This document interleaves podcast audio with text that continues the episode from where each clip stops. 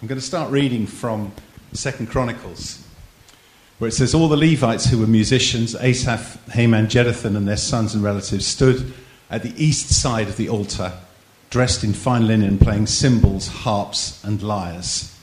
They were accompanied by 120 priests sounding trumpets. The trumpeters and musicians joined in unison to give praise and thanks to the Lord.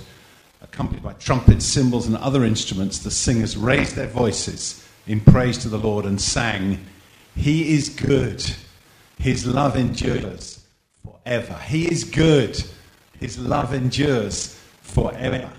And then the temple of the Lord was filled with the cloud, and the priests could not perform their service because of the cloud, for the glory of the Lord filled the temple of God. It's the most amazing scene, isn't it? It's one of my favourite scenes in the whole of Scripture. Sense of and worship and worship, and then the cloud, the glory, the presence of God descending to be with His people, because He can't, He can't stay away.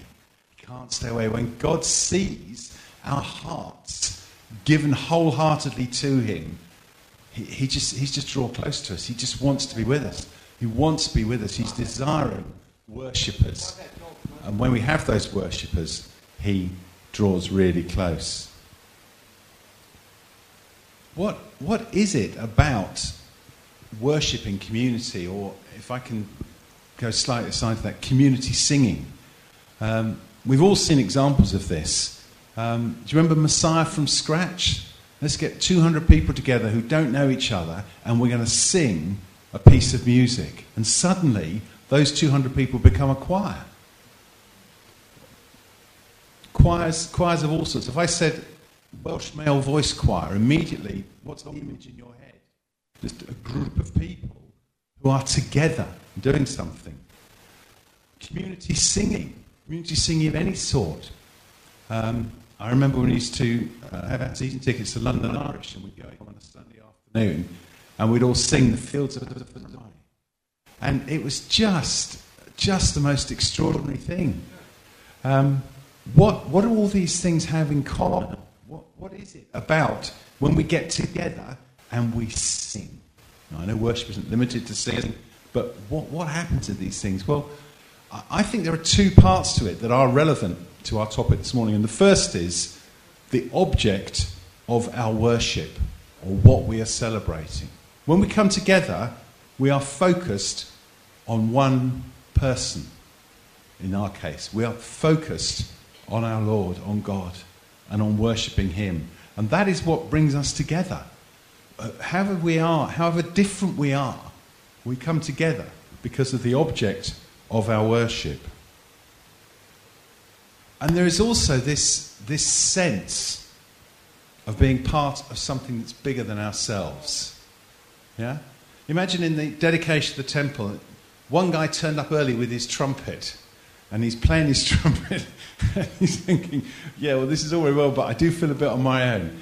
And then the other 119 turned up, yeah? And then the priests, and then the cymbals, and the harps, and everybody else.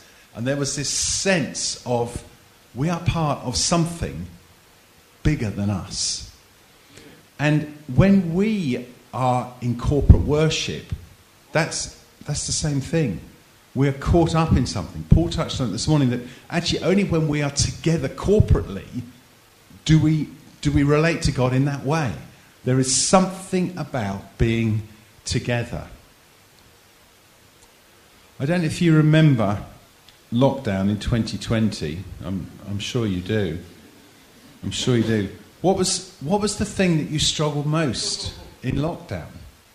It was isolation, wasn't it? It was being on our own. And, and Sunday morning, in our lounge, looking at the little screen and seeing all these other people in their little boxes, all isolated, yeah, it wasn't great, was it? I mean, it was better than not doing it, but. And, and what was the biggest struggle for me throughout lockdown? It was worship. It was worship. I mean, there was, there was Tina in her, in her lounge, playing away, worshipping, and inviting us to join her, and we did to a degree. But there was that sense of separation, wasn't there? And also, I couldn't hear anybody else. I was just loving standing here this morning, worshipping and hearing the voices around us. It's fantastic, isn't it? Just fantastic. All those different voices.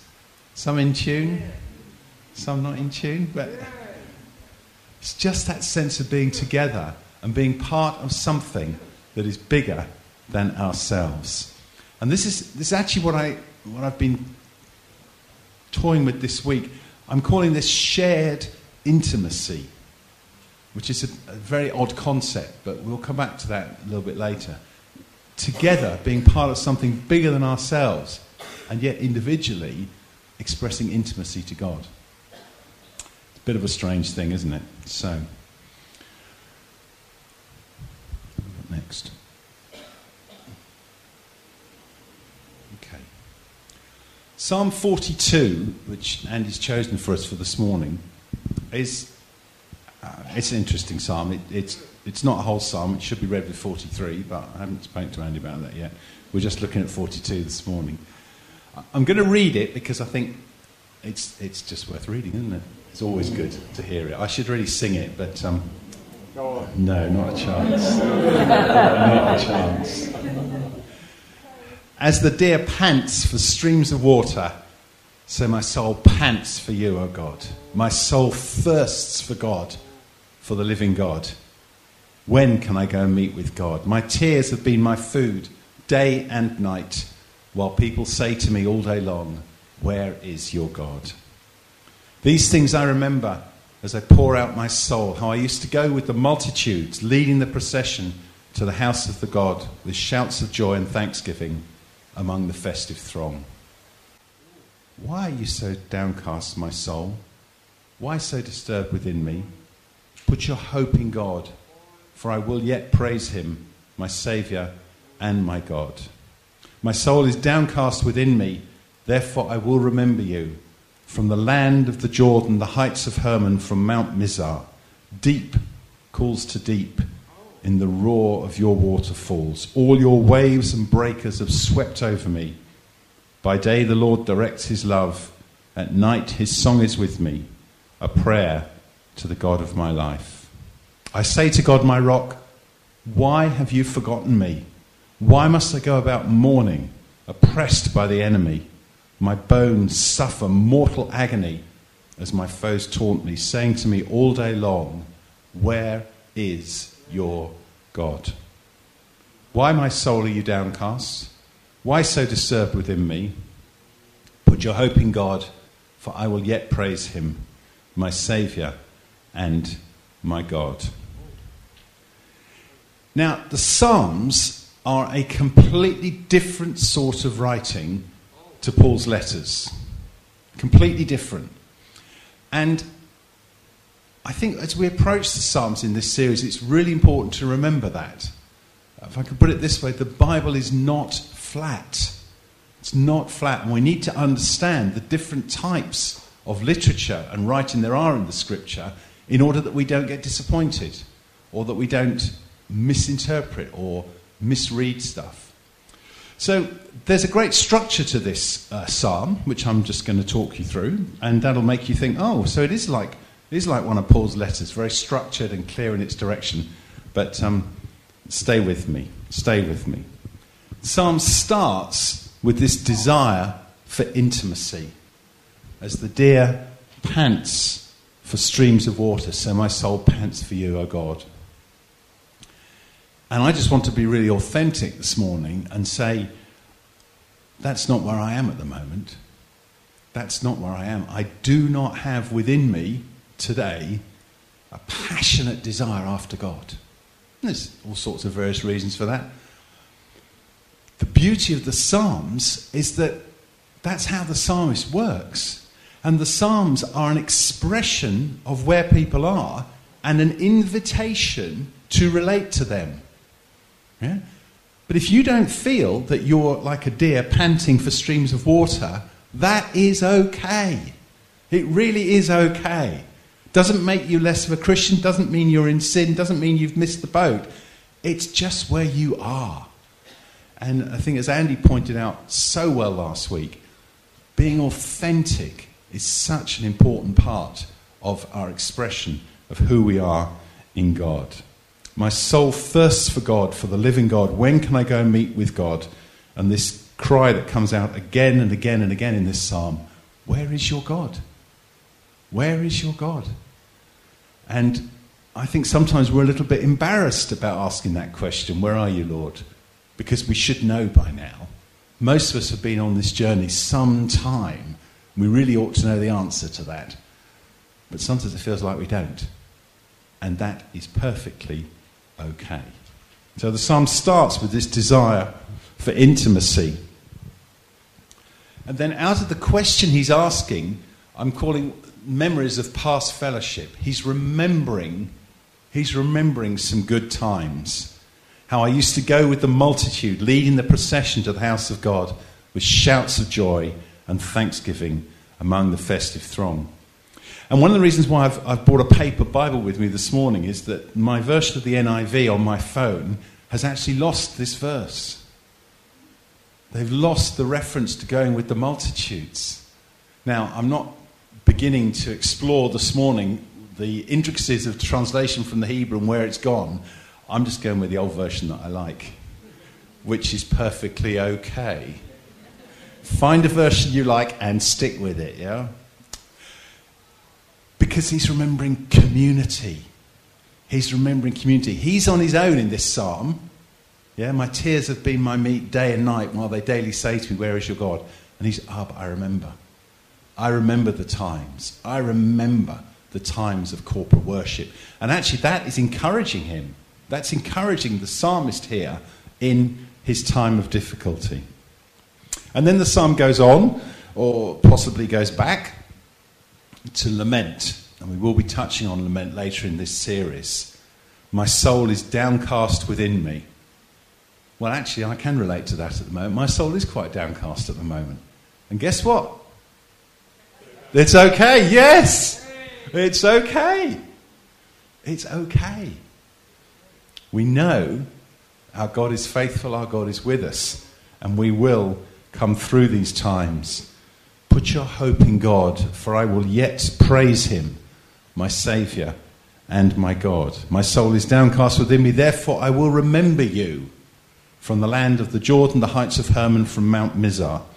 It's possible that the guy writing this psalm was in exile and was some distance away from Jerusalem. And maybe that's part of the reason why he felt downcast.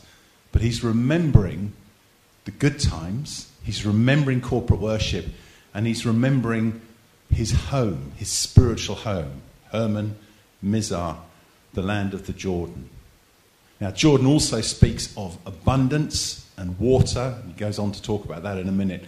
But there is that sense in which, in his downcast state, he's remembering the good times.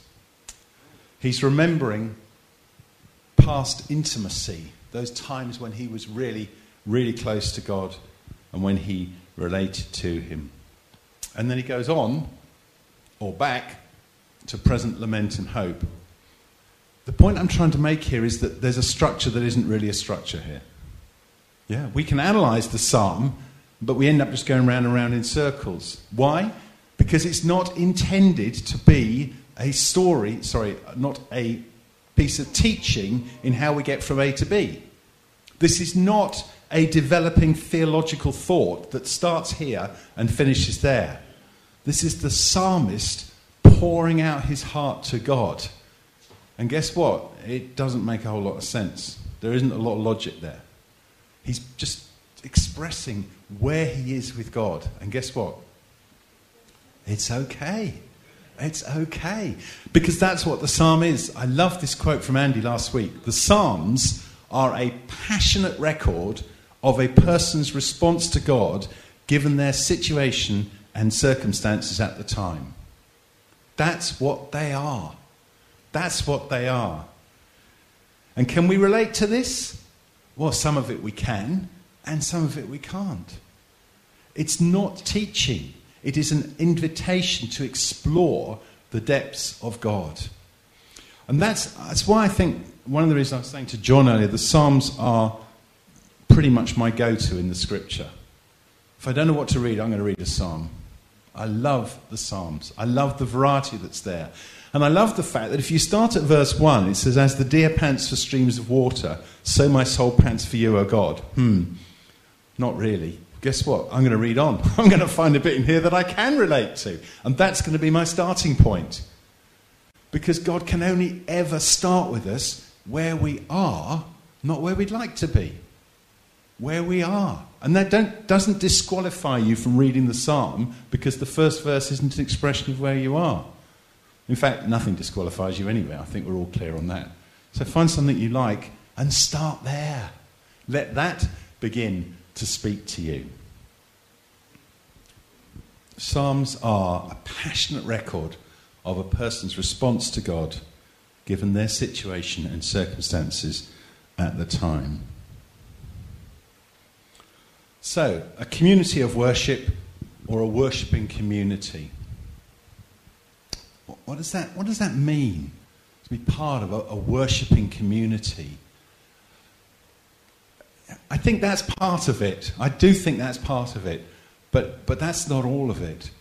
Because if worship is life, then community is about how we live together and how we are with each other all the time. It's not that I, we're standing next to each other with our arms in the air, worshipping God, and then we leave the meeting without actually saying hello to the person next to us or actually inquiring of them, How are you?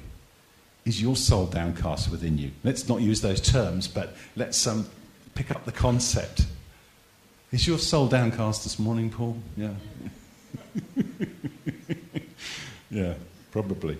Probably. So, the worshipping community is about how we are together all the time. Yeah? If we're not allowed to have a time of worship in our meetings anymore, I'm not entirely sure what vocabulary we're going to use. Um, because we have isolated worship and made it somehow a little bit special and separate from everything else, which isn't that helpful. But vocabulary doesn't help us with this. The point is about being together is that we are here for each other. So when the question comes, where is your God? Three times in this psalm, Where is your God? We need people around us to help us find the answer. We need to be able to go to people and say, I'm struggling with this. Help me find the answer. That is worshipping community. When God seems distant, the psalmist is hundreds of miles away from, the, from Mount Hermon, hundreds of miles away from the Jordan. When God seems distant, when the familiar things seem distant, we need others around us to help us find his presence again. That is worshipping community. When we need to tell our soul, put your hope in him, we do need to say, I might be downcast, but I'm not going to stay that way. I need to talk to my soul and say, put your hope in him.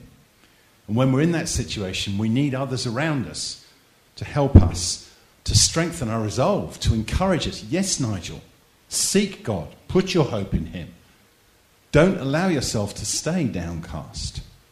To remind us that worship is for God and not for us. It's not for us. It's not about whether we enjoyed the time of worship or I got a lot out of it. No. No, we have to turn that completely around. Give ourselves to God in worship and encourage one another. And when we need to choose to offer up our worship, we need others around us. Andy mentioned Romans 12, verse 1 last week, and there's the word used. Remember, it talks about your acceptable or your logical or your spiritual worship.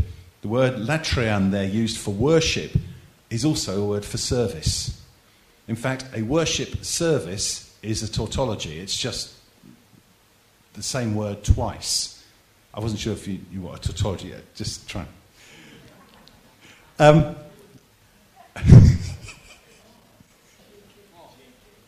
it's, it's, a private joke we've been for. Sorry about that. Um, worship and service are completely wrapped up in one another. And this is our, our spiritual service, our spiritual worship, our act. Yeah? Worship is service. Now, we I came out of an Anglican church that used to have service on a Sunday morning. And in the new churches, we use the word meeting. partly just to express the fact that we weren't where we'd been previously. Also, a service was something that you took your car to the garage for, so it didn't, didn't really have a lot of meaning for us. But the problem with meeting is a meeting can be quite uh, void of emotion or depth. Just, it's just a meeting. Now, if we're meeting with God, then okay. But again, the word meeting has got so many other possible meanings around it, we lose something there again. If we talk about our service, it reminds ourselves that we're here to offer our service to God. It's not about me getting serviced or filled up or repaired in any way. It's about our service to God. So I wonder if, in the desire to be different, we may have lost a little something along the way. And this word latran, Romans 12:1, worship service, I think can be, can be a key to it. If worship isn't service, uh, it's just music. If worship isn't service, it's just music. Just music.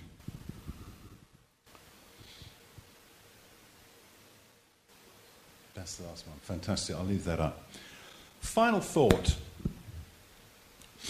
The 1662 wedding service has this phrase in it With this ring, I thee wed. With body, I thee worship. And with all my worldly goods, I thee endow. With my body, I thee worship. I think when that appears in the wedding service, the groom is talking about more than just singing. Maybe. Just, just a thought. Just a thought. And the 1662 service, same time as the King James Bible. So we can see what the word worship had within it at that point that I think we may have lost out on the way. Our worship to God is our whole self. It is absolutely nothing held back, a complete giving of ourselves.